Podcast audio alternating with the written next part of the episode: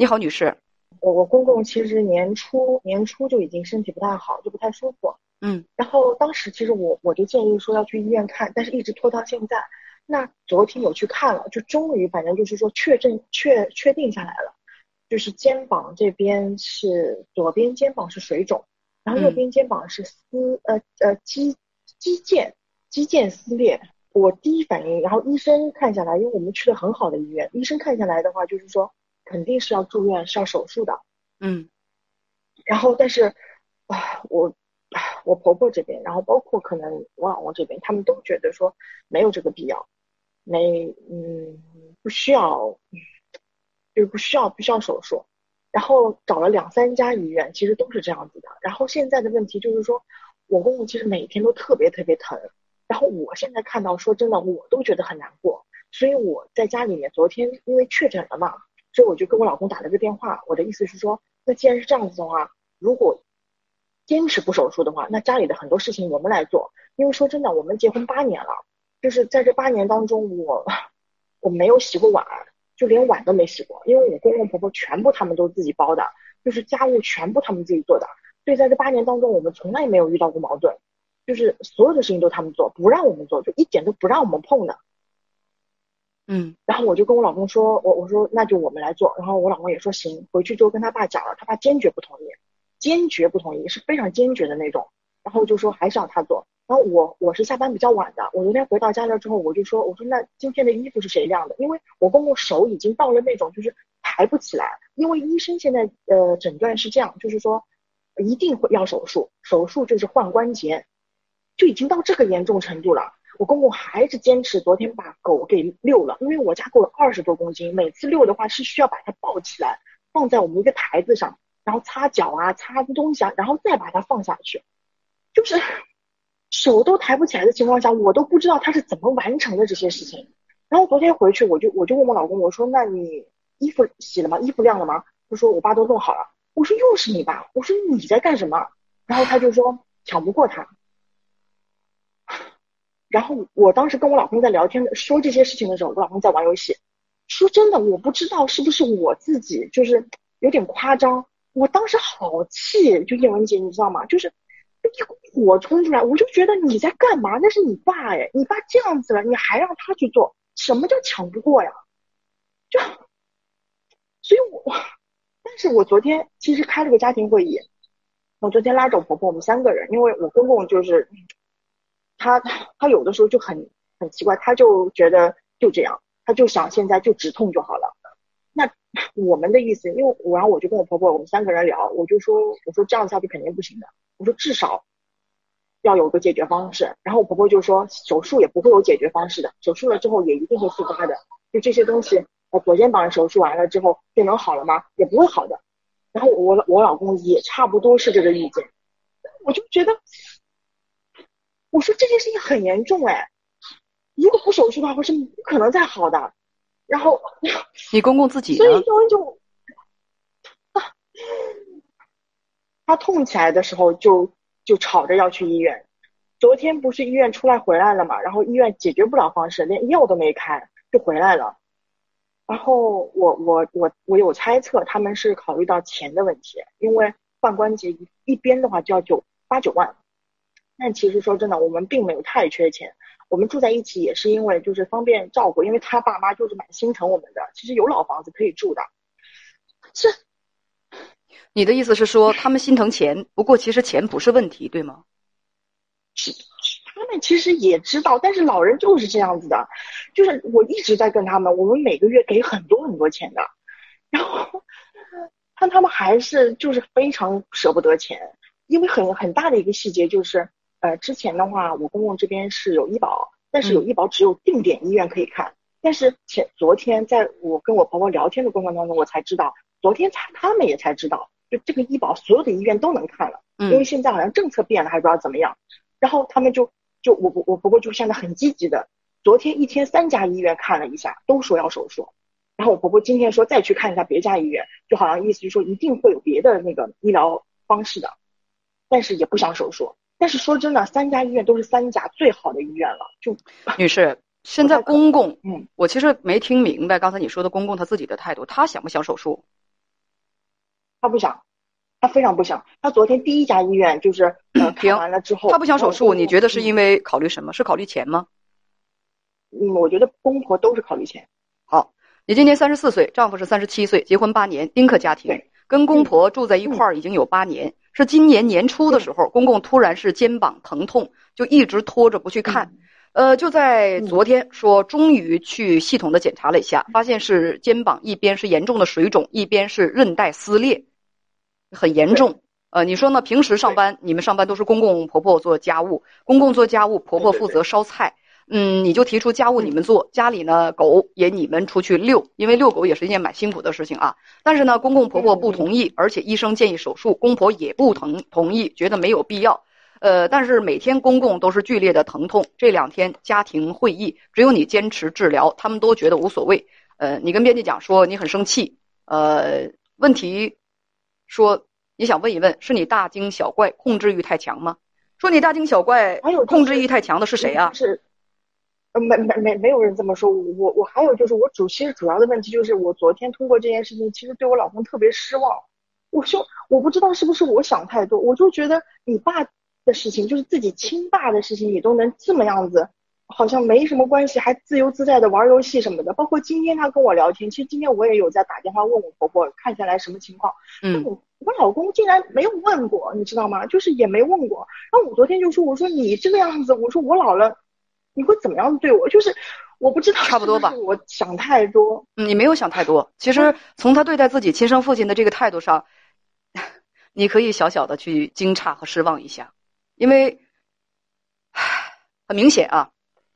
嗯，我忘了你上次是打电话来问我什么，但是嗯，今天从你讲的这个事情当中，我能品得出你所担心的是两个问题。第一个问题。就是你对自己是否大惊小怪、控制欲太强，你产生了一个疑问。第二，就是你对于丈夫、对于他父亲的这种冷漠和他父母对于这个问题的这个决定，其实你表示震惊。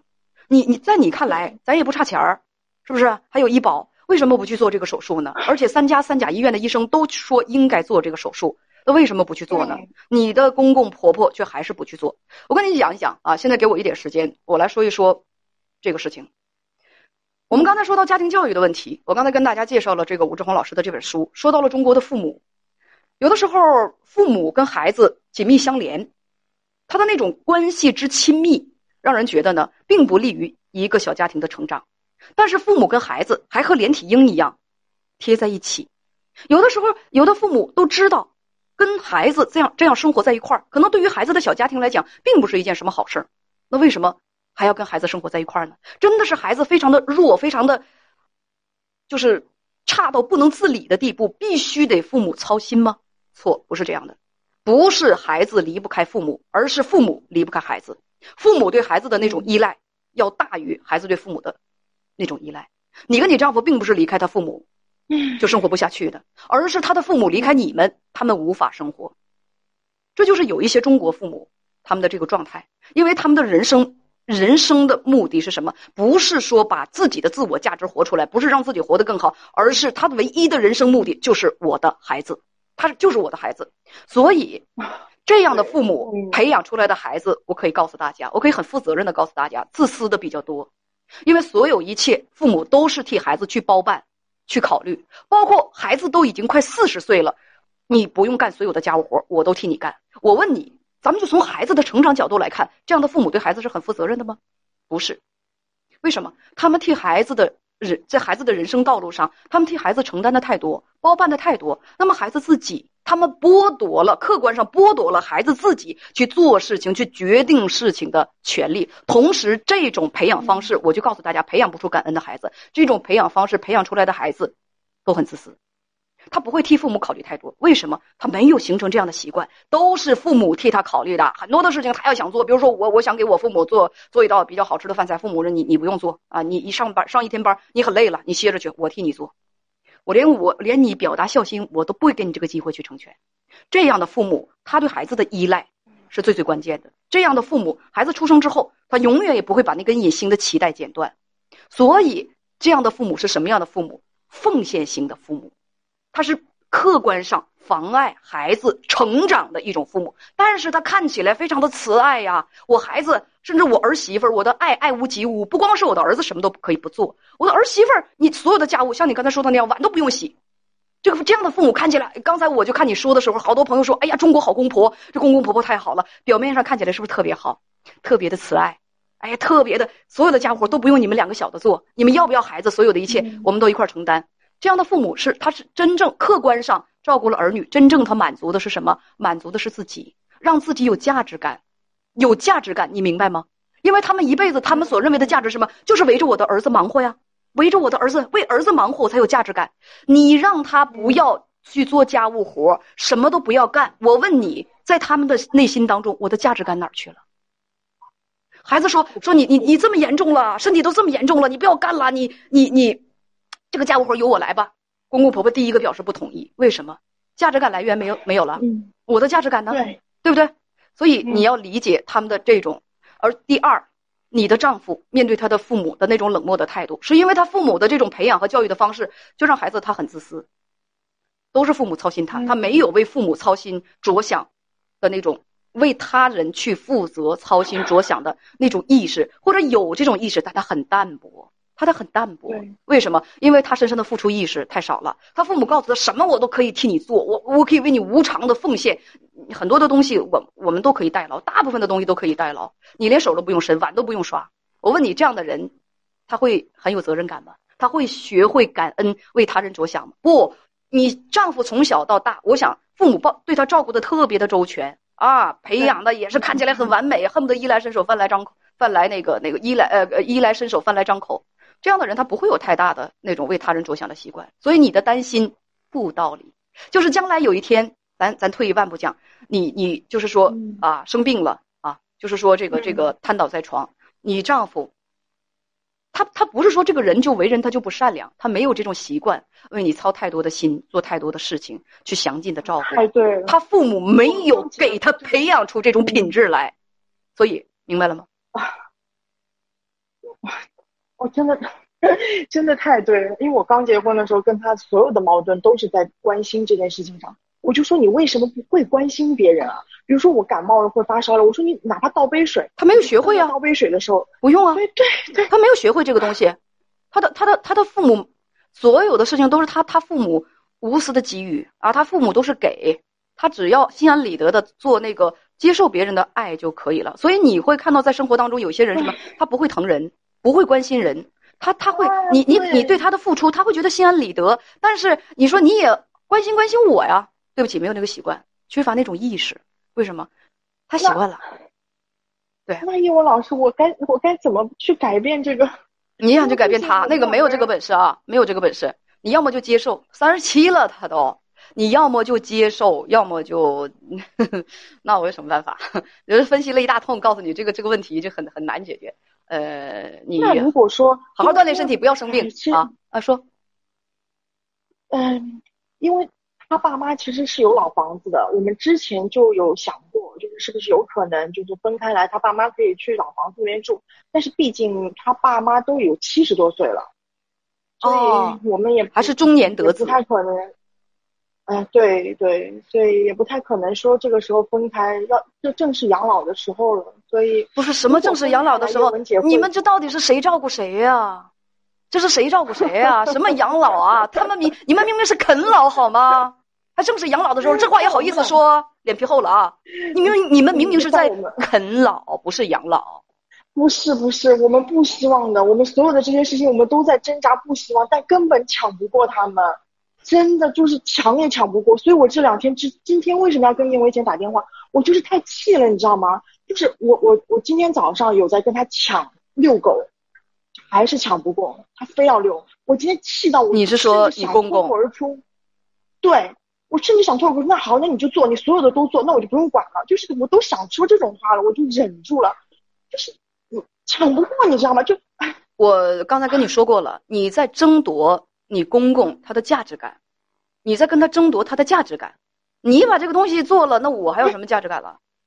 我刚才不说了吗？我分析了这个问题，价值感的问题。所以吧，我觉得作为你呢，你也改变不了你丈夫，他可能就是这样，咱不能说他是凉薄之人，但是他这个这个人对被他父母培养的是缺少感恩感恩观念的感恩意识的。你只能说什么呢？就刚才我觉得吧，公屏上有一些朋友说的很公道，这是一个好儿媳妇儿啊，这个儿媳妇儿是不错的。这儿媳妇儿对待自己的公婆那个心呐，比这个儿子啊要近得多多了。这儿子才是真正的没良心的。他爸都疼成那那啥样了，这儿子 心安理得的照样去打游戏啊！我我抢不过他呀！你真想你真想干的话，你你等他干之前你都干了，你爸不能那个省点力气吗？不，他缺乏这种意识，而且父亲的这个父亲父母岁数大了是吧？七十多岁了，心疼钱很正常的。那代人跟我们这代人不一样，缺钱他也就是不缺钱，他也心疼钱。我爸妈就这样啊！我说你们你们退休工资也不低是吧？你很多东西你你哎呀就是。拿再多的东西舍不得打车，我说你打车那几个钱，那对于你们的收入来讲是吧？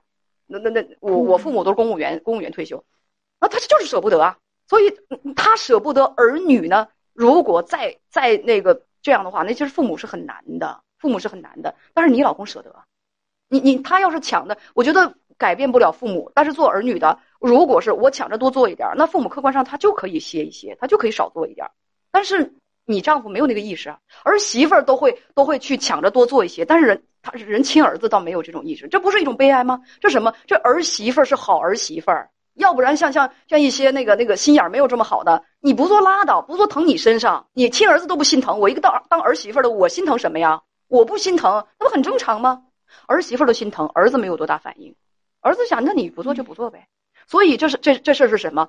你着急也没有用，你我就建议你啊。把这个道理跟他们讲清楚了，那是尊重老人的意见。你等你哪天你公公真的就就是爸，你再不做手术的话，你两只胳膊你都都不会动了，你就废了，你这两只胳膊就废了，他就会去做的。老人就这样，为了那点点钱啊，他真的有的时候，然后这不是你控制欲太强，你心眼好。姐跟你讲，这是你心眼好，这是他儿子不孝顺没到位，是你心眼好。但是你又不能强迫他去，硬把他拽到医院去，给他摁到手术台上，给他给他锁住，让他做手术。就是他哪天疼的受不了了，他真的会。所以能抢着多做一些就多做一些，能抢着我多遛个狗，我刷个碗，我抢在他之前啊，就我就把这事儿做了。你别等他遛狗了，牵狗绳要出去了，哎爸我来吧，这是你你那狗绳他没够着呢，你先看趁他没注意，先把狗牵出去，咱去遛去，就用实际行动替他们减轻一点，要不然想改变一个人是很难的，是不是啊？你所以。能做一点就做一点。那我能用什么？比如说什么实际行动什么之类的，能能能让我老公渐渐的感觉到，就是 要学会照顾别人呢？因为他三十七了，他快四十了。你现在满脑子琢磨着的还是怎么改变他？那咱们探讨一下世界和平这个事儿好不好？咱们探讨一下地区局部地区，就是全球局部地区冲突好不好？咱不要探讨这个这么难的事情，改变一个人多年以来形成的积习。咱不要探讨这么难的问题，咱们探讨一下这个这个呃叫量子力学是怎么改变这个世界的，好吗？咱们探讨一下超导，呃，就是说超导体怎样在非低温的情况之下能够变成现实，然后那样的话，能能为全世界节省多少的这个原材料消耗啊，对吧？嗯，咱咱不要探讨去改变别人的这个这个问题，咱们探讨一些更实际的，好不好呢？咱俩就聊到这儿吧，啊，再见。行，我知道了。好，嗯，再见。谢谢叶文姐。